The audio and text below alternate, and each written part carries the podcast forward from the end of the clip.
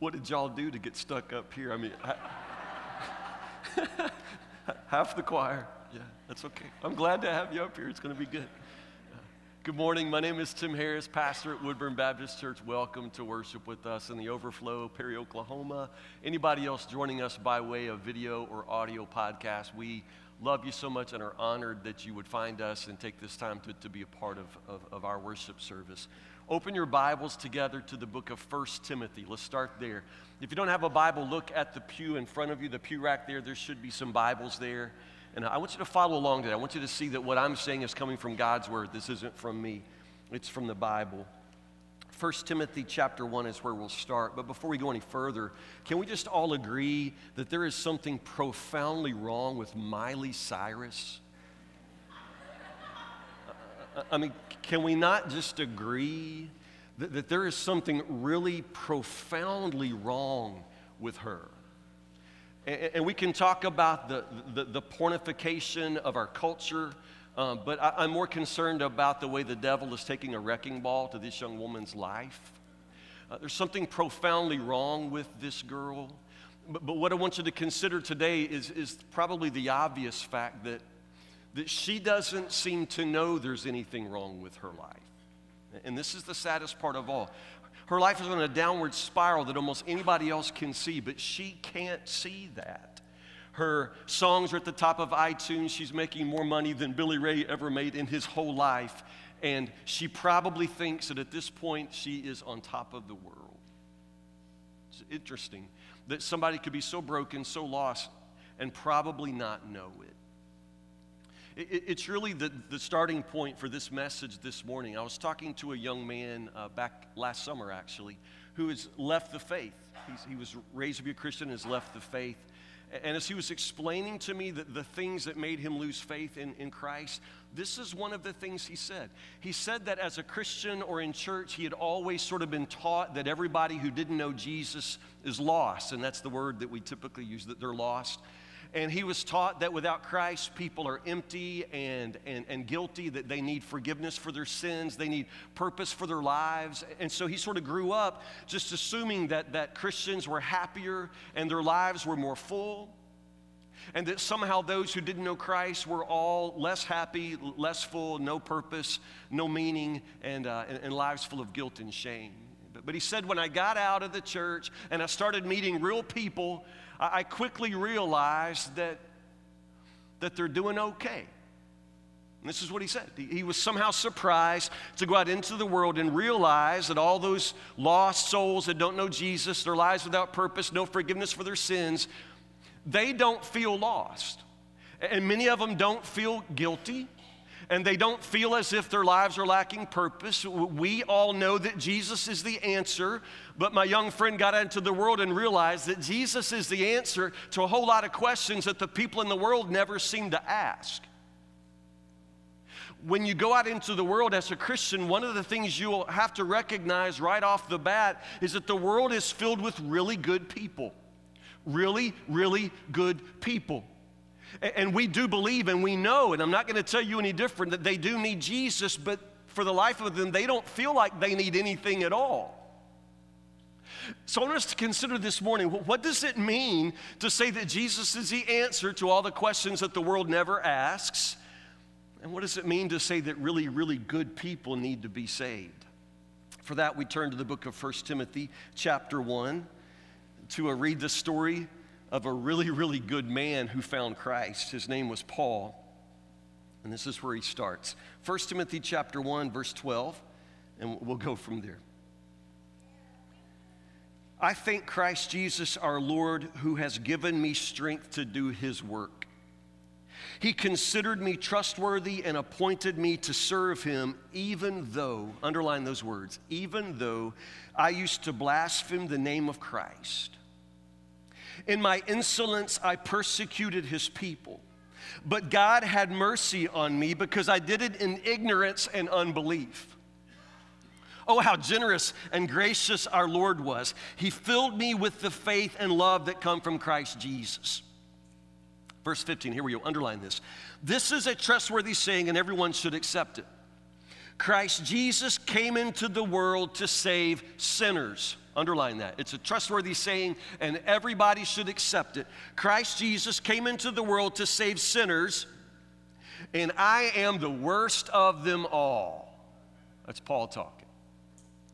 But God had mercy on me so that Christ Jesus could use me as a prime example of his great patience with even the worst sinners. Then others will realize that they too can believe in him and receive eternal life. Underline that word believe. They too can believe in him and receive eternal life. All honor and glory to God forever and ever. He is the eternal King, the unseen one who never dies. He alone is God. Amen. I've always thought that I have the best job in the whole world. I, I love being a pastor. I love being your pastor. But I, I had second thoughts in the past year, and, and you'll understand in a minute. This job opening was advertised by a British company called First Choice. And First Choice has uh, resorts and, and amusement parks that they own all around the world. And they advertise for a very, very special, sort of once-in-a-lifetime, maybe one in the whole world, job opportunity. They were looking for a, wait for it, water slide tester. Did y'all see this?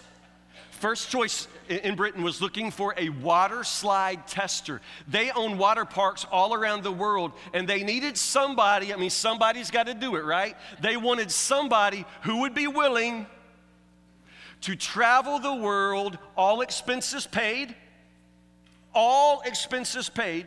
You just go from resort to resort, and they put you up in fancy hotel rooms, and they feed you fancy hotel food. And your only job is to all day long ride water slides. The, the job posting actually said, must be willing to get wet at work. I get wet every Sunday. But, but it ain't like that. It, it, it ain't like that. You have to be willing to get wet at work, and you also have to be willing to do a little writing when it's over. You have to write. You have to be able to write. Basically, you had to make two evaluations with, with every slide. You had to evaluate the splash, and then you had to evaluate the adrenaline factor. You think you could do that? That was the job, and, and in all seriousness, that is a real job. And it was posted earlier this year in April. They hired a twenty-two-year-old guy named Sebastian, he goes by Seb, Seb Smith, and that is now Seb Smith's job. He is water slide tester for First Choice Resorts. Isn't that amazing? Would anybody argue that that guy might have the best job in the whole world? Well, actually, there's one guy, maybe one guy, who would say his job is better. Turns out it's, it's the Apostle Paul. Notice how he starts the passage right here. He says, I thank Christ Jesus our Lord. Paul's heart is overflowing with, with gratitude and thanksgiving to God. Okay? And, and for what? Because he says that God has given me strength to do what? Your Bibles are still open. You're with me, right? You're not going to make me read that whole passage again. Follow with me in verse twelve. He's given me strength to do what? His work. Paul is just overflowing. Paul is about to bust. He's so happy. He feels like he's won the lottery, the luckiest man in the world. He loves his job. And what does he do? He does the Lord's work. He goes on to say, he considered me trustworthy and appointed me to serve him. So this is where this whole passage begins. Paul is just almost boasting, not really boasting, but he's just simply saying, I can't believe that I, of all people, that I get to do what I do, and what I do is serve the Lord. Now, that's pretty good. If you're not a believer, if you're outside the faith, that may sound really strange to you, but for those of you who know God and know what a thrill it is to live your life with him and to do his work in the world, then you probably understand what Paul is saying here. I, I can't believe I get to live this life. I can't believe that I get to do what I do. And all that Paul does, all that Paul does now is travel and tell people about Jesus. That's all he does. That's his work. Christ gives him the strength to do it. And he actually says, he appointed me. He found me worthy. And this is where the passage turns. Paul says, I've got the best job in the whole world. I've got the best life in the whole world. It comes from Christ. And that's the odd part, because Paul goes on to say, I am so unworthy of this. In, in other words, Christ appointed me, Christ chose me, Christ strengthens me every single day, but I don't deserve this. Of all the people in the world, I should be the last one that Christ would be focusing on, the last person that Christ would choose to do anything for him. I, I'm the last one. Notice what he says. Jump down with me all the way down to verse fifteen. This is the key verse. Christ Jesus came into the world to save sinners, and what does Paul say? And I am the worst of them all. If you grew up with the King James Bible, the King James says, Christ Jesus came in the world to save sinners, of whom I am chief. I like that. The chief sinner. Actually, the Greek word there, it, it just means number one. So what Paul says is, Christ Jesus came in the world to save sinners, and I am the number one sinner. That's literally what he says. I am number one sinner. Now, some of you who who've perhaps had some uh, connection with the Christian faith, the Christian message, you may be an outsider, but, but you've heard about it. That's the kind of verse right there that you would probably focus on, at least some of you. Because you would say, right there, Paul had an issue. Paul had a, a guilty conscience. And Paul needed something to find some sort of inner peace. And so Paul has turned to the Christian message. Paul turned to the Christian faith to find inner peace, because obviously this is a kind of tortured soul, a, a very guilty kind of, of conscience. And so in his guilt, in his shame, Paul turned to religion as a way of somehow finding peace, making peace with himself, and good for him. That's what some of you would think. Good for him. I'm glad that worked for him. But the problem is, you may not be a Christian, you may be an outsider, but honestly, you don't feel guilty. You just don't feel guilty. And that's why the Christian message doesn't seem to apply to you, or it doesn't seem to draw you in. It would work for people like Paul, who feel guilty, who feel bad about themselves. But honestly, most people in the world, inside or outside of Christ, they don't necessarily feel bad about themselves. Now, if you church people, if that sounds shocking, get out and meet some real people. Have you not met the Kardashians? Did you understand? Sometimes inside church, this seems to be what we tell each other, that out there, everybody's so lost and miserable, and they are lost. They are, but they may not be miserable. And so I don't want you good church people to be surprised when you get out there and meet the Kardashians and find out that the world isn't necessarily filled with people asking the questions that Jesus is the answer to. The world is not necessarily filled with people who walk around saying, I am the chief of sinners. I'm the number one sinner. Actually, most of the people that you work with, most of the kids you go to school with, they probably don't think of themselves as sinners at all. They probably think of themselves as really, really good people. And I'll be really honest with you, the world is full of really, really good people. Good people. And so when you talk about how they need forgiveness of their sins and they need a Savior, they don't necessarily feel that or, or see that. They think of themselves as really, really good people. They recycle. They are tolerant. They are good to their neighbors and faithful in their marriage. I mean, they're honest people. They give you a kidney out of their body. And some of them will be quick to tell you they are a lot more moral than most of the people they meet in church. And spending a lot of time in church, I have to agree. You know? The guy who told me last week that, oh, yeah, the, the woman, the, the man that my ex-wife had an affair with, he was a deacon in a Baptist church. I mean, they love to tell you that, right? The world often is a place where you'll meet some very, very moral people who may need Jesus, but they don't think they need Jesus. And, and if you're expecting them all to feel lost and lonely and empty and without purpose, you may be surprised that there are a whole lot of people out there who don't feel like they need anything at all. So, so when some of those people, and you may be one of those people, when you read this passage and Paul talks about being the chief of sinners, that's when you say, well, that's, that's the kind of person that religion attracts.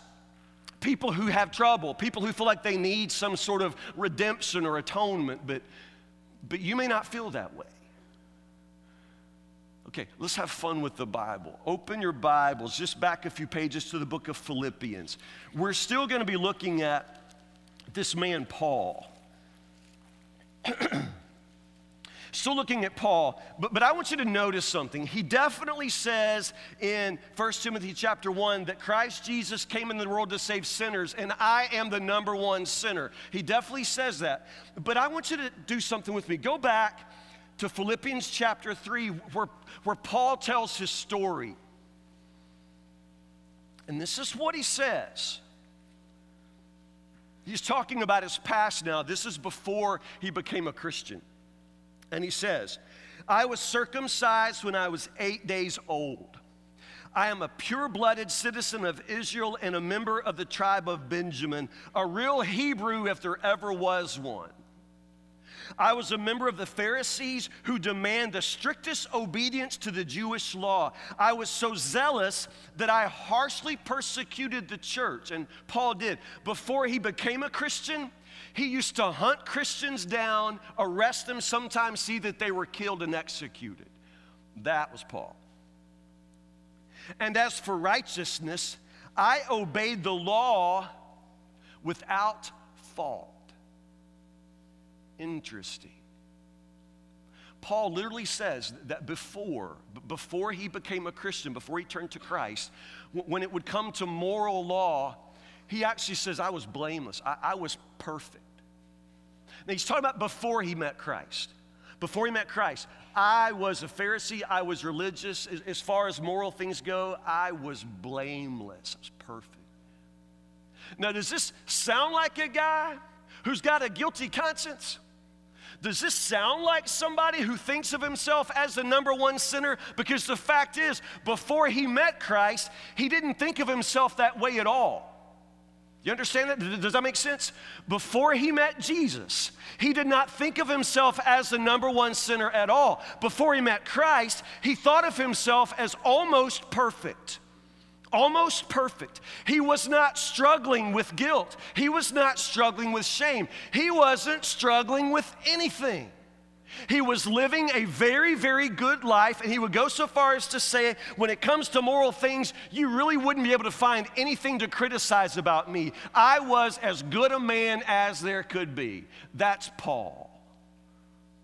Okay, so what makes the difference? And it's interesting, because before Jesus, he says he's a really good man that probably doesn't need Jesus, but after Jesus, he says, Christ Jesus came into the world to save sinners, and I am sinner number one. Interesting? Before Christ, he didn't think of himself as a sinner at all. Before Christ, he was just a really, really good man on top of the world. So what happens? Stay in Philippians chapter three and read with me. Verse seven, he just said, when it comes to the law, I was blameless. I once thought these things were valuable, but now, notice that, I, I once thought, but now, now I consider them. What's he talking about? What are these things? All of his good deeds, his life of, of moral goodness.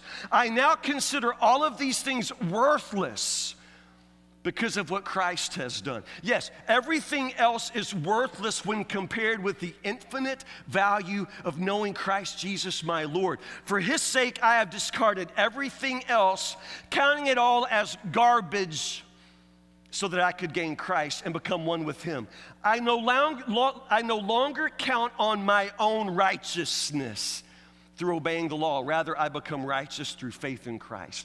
I, I went to verse nine because I wanted you to see that phrase, my own righteousness.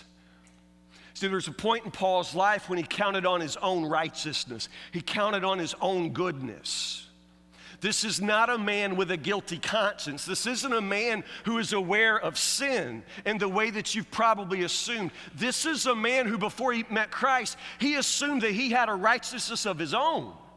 He assumed that he was such a good man that somehow God must be smiling down on him. But he came to realize that that was not the case. And what happens in between what he used to think and what he thinks now is that he really met Christ. He came face to face with the living Jesus, and that changed everything. Now back in First Timothy chapter one, notice what Paul says. He says that God showed me mercy, but because I was acting in ignorance and unbelief. Now what does that mean? When it says God showed me mercy because I was acting in ignorance and unbelief, is Paul saying God was merciful to me because I didn't know any better? Is that what he's saying? God's merciful to me because, because I was acting in ignorance, I didn't know any better. Is that what he's saying? No. No, it is not that God showed him mercy because Paul didn't know any better. The fact is, Paul didn't know Jesus. Paul didn't know Jesus. And Paul came to believe in Jesus. Now, turn again with me. John chapter three. It's one of the most familiar passages in Scripture for many of you. John chapter three. You probably know John three sixteen. God so loved the world that he gave his one and only son, that everyone who, say the word, believes in him will not perish but have everlasting life, eternal life. But go down to verse eighteen with me. There is no judgment against anyone who believes in him. But anyone who does not believe in him, in Jesus, has already been judged for not believing in God's one and only son. So here's the thing.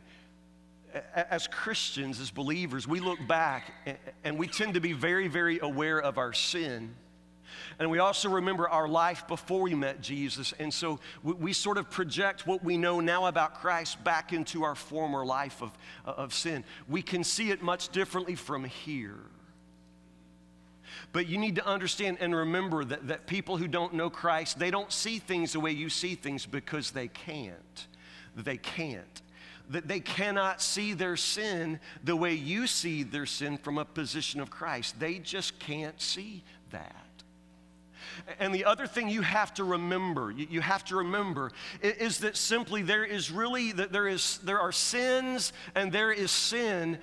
And according to the Gospel of John, according to what we just read here in John chapter three, the, the, the big sin, the, the sin that will send you to hell, the sin that separates you from God, is, is simply the one sin of not believing in Jesus. Do you understand? So we as Christians sometimes, we want the world to be aware of the whole catalog of all of their individual sins, but, but, but their individual sins are just almost beside the point. I'm not saying it doesn't matter. I'm just simply saying that all other sins, all of the individual particular sins that you would like to stand up and preach to the world about, those are just symptoms. All of the individual little sins, that they all come from one giant root, and it is not believing in Jesus. Unbelief in Jesus is the sin that earns the world its condemnation. Did you understand? And no matter what else they do or don't do, as long as they do not believe in Jesus, they are condemned already. This is what the Scripture says. So, let me say just a few final words to anyone in this house or anyone in the sound of my voice who doesn't know Christ. Let me just say this, and this is going to be hard for you to hear maybe, but, but, but, but listen, listen to my heart as I try to tell you something true. You are a sinner, whether you feel like it or not. Whether you even know it or, or not, you, you are a, a sinner because God says you are. And I'm not so much at this point talking about the things that, that you do that the church wouldn't like or that your grandma wouldn't like. I'm not talking about your individual sins.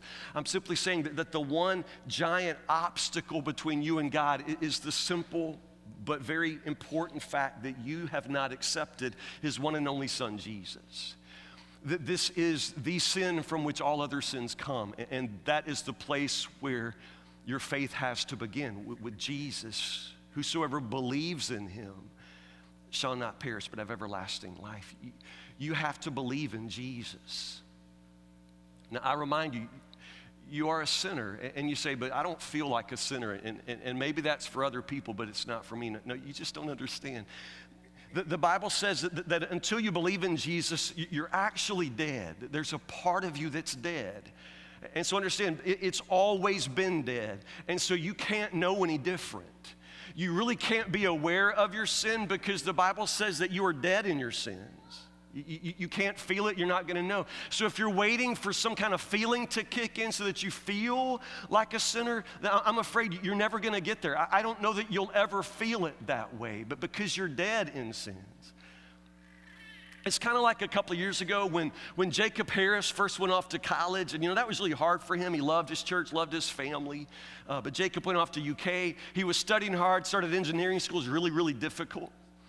And then right after he went, it kind of turned fall break, and Stacey Michelle wanted to go to Florida, but they knew that if they went off to Florida with, with Jacob off in school, that it would just break his heart. I mean, it would be horrible for, for Jacob to find out that they went to Florida and that while he was stuck in school. I mean, that was horrible. So, you, so what do you think Stacey Michelle did? Just went to Florida and didn't tell him. Isn't that awesome? Yeah, that's Logan County parenting right there. Actually, that's my kind of parenting. Yeah, they just went to Florida and didn't tell him. Yeah, this is just the most awesome thing ever. So Jacob would call from school homesick. He'd say, what are y'all doing? Okay, what they're doing is they're in Florida. I mean, they called one day and Stacy said he was sitting on the bed in a condo in Florida. Jacob says, what are y'all doing? Stacy said, oh, just sitting. oh, oh, yeah, that's my kind of dad, just sitting. Yeah, Michelle's rubbing suntan lotion on his back. Oh, just here with your mother, just here with your mother. Yeah, isn't that funny? Now, was Jacob heartbroken? Was he upset? No, no, he had no idea. It's no idea. Actually, where, are they in Florida right now? Is this Franklin's fall break? They could be in Florida right now. Yeah. Jacob, if you're listening, brother, we, we all love you. Yeah. You, you understand, he had no idea. He wasn't upset, his heart wasn't broken, because he had no idea they were in Florida. And, and this is sort of what I'm telling you in your relationship with God. If you don't know Christ, you don't know what you don't know. And you can't be expected to feel what you can't possibly feel. You've always been dead in your sins. You've always been, in, in so many ways, dead to God. Not from His perspective, but from yours. So when you come into church or you're talking to believers, they just sound strange to you. And when they talk about prayer or worshiping, or they, they talk about how, how, how much they love Jesus, that just sounds really strange to you because you can't possibly feel that. And you can't be expected to feel that. So this is what I'm saying. You shouldn't be waiting around for the moment to when you feel like a sinner. You may never feel like a sinner. That part of you that would feel that is, is totally dead, according to the Bible. Does that make sense? And so you as believers, you Christians who go out into the world trying to tell people about Jesus, you've got to understand this. You can't expect them to know what you know, or feel what you feel, or for that matter, believe what you believe right away. That's just not where they are. And if you're in the room and that's your situation, then you know I'm telling the truth. That's just not where you are. So let me say one more thing to you. You really need to believe in Jesus. You really need to believe in Jesus. This is the message of the gospel, that God loved the world. That means you. God loved you so much that He gave His only begotten Son. That's Jesus. So that whosoever, we're talking about you, whosoever believes in Him, whosoever believes, you're being asked to believe something. Now, when we say believe, it's not just in your head saying that you believe in Jesus like you also believe in George Washington or Abraham Lincoln, just this knowledge that he existed, this awareness. We're not talking about something so casual. We're talking about not just believing with your head, but believing with your life.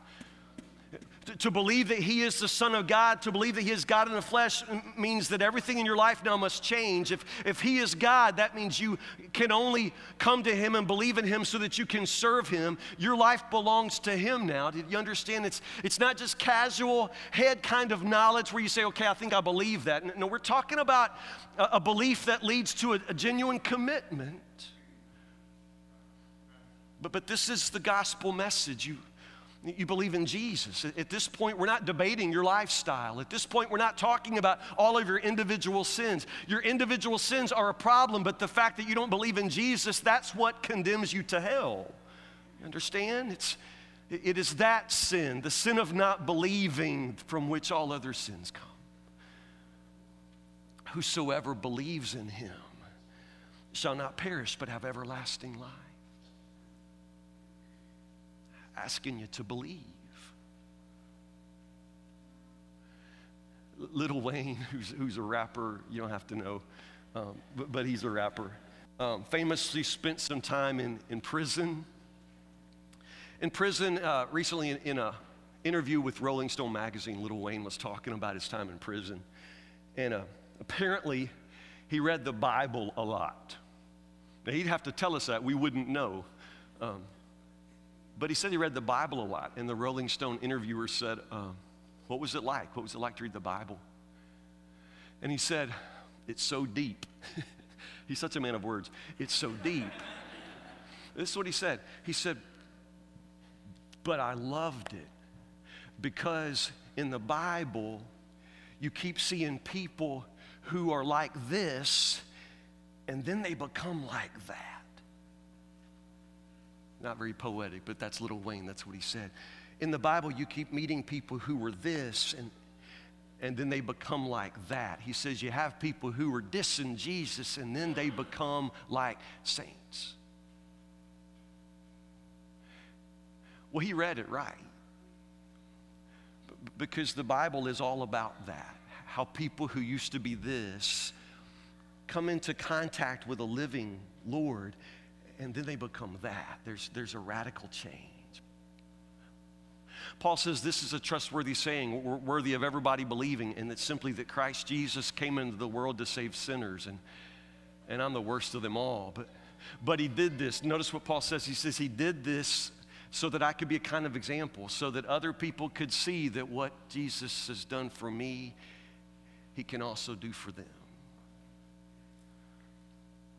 I know that sometimes church people, Christian people kind of creep you out. I know that often we feel like that all we want to do is condemn you for your lifestyle and all the many sins that you do that we don't like, but I want you to understand something. That's, that's not what I'm talking about today.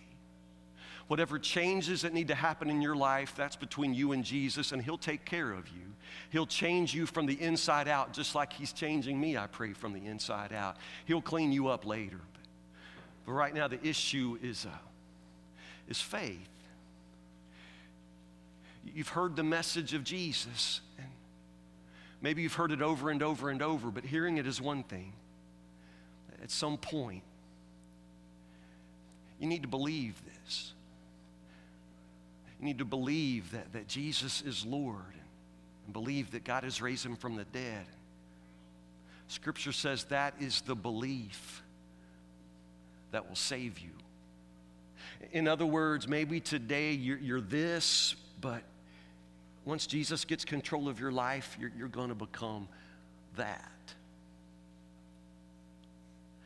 What Jesus has done for others, he will do for you if you will believe. Stop and pray with me.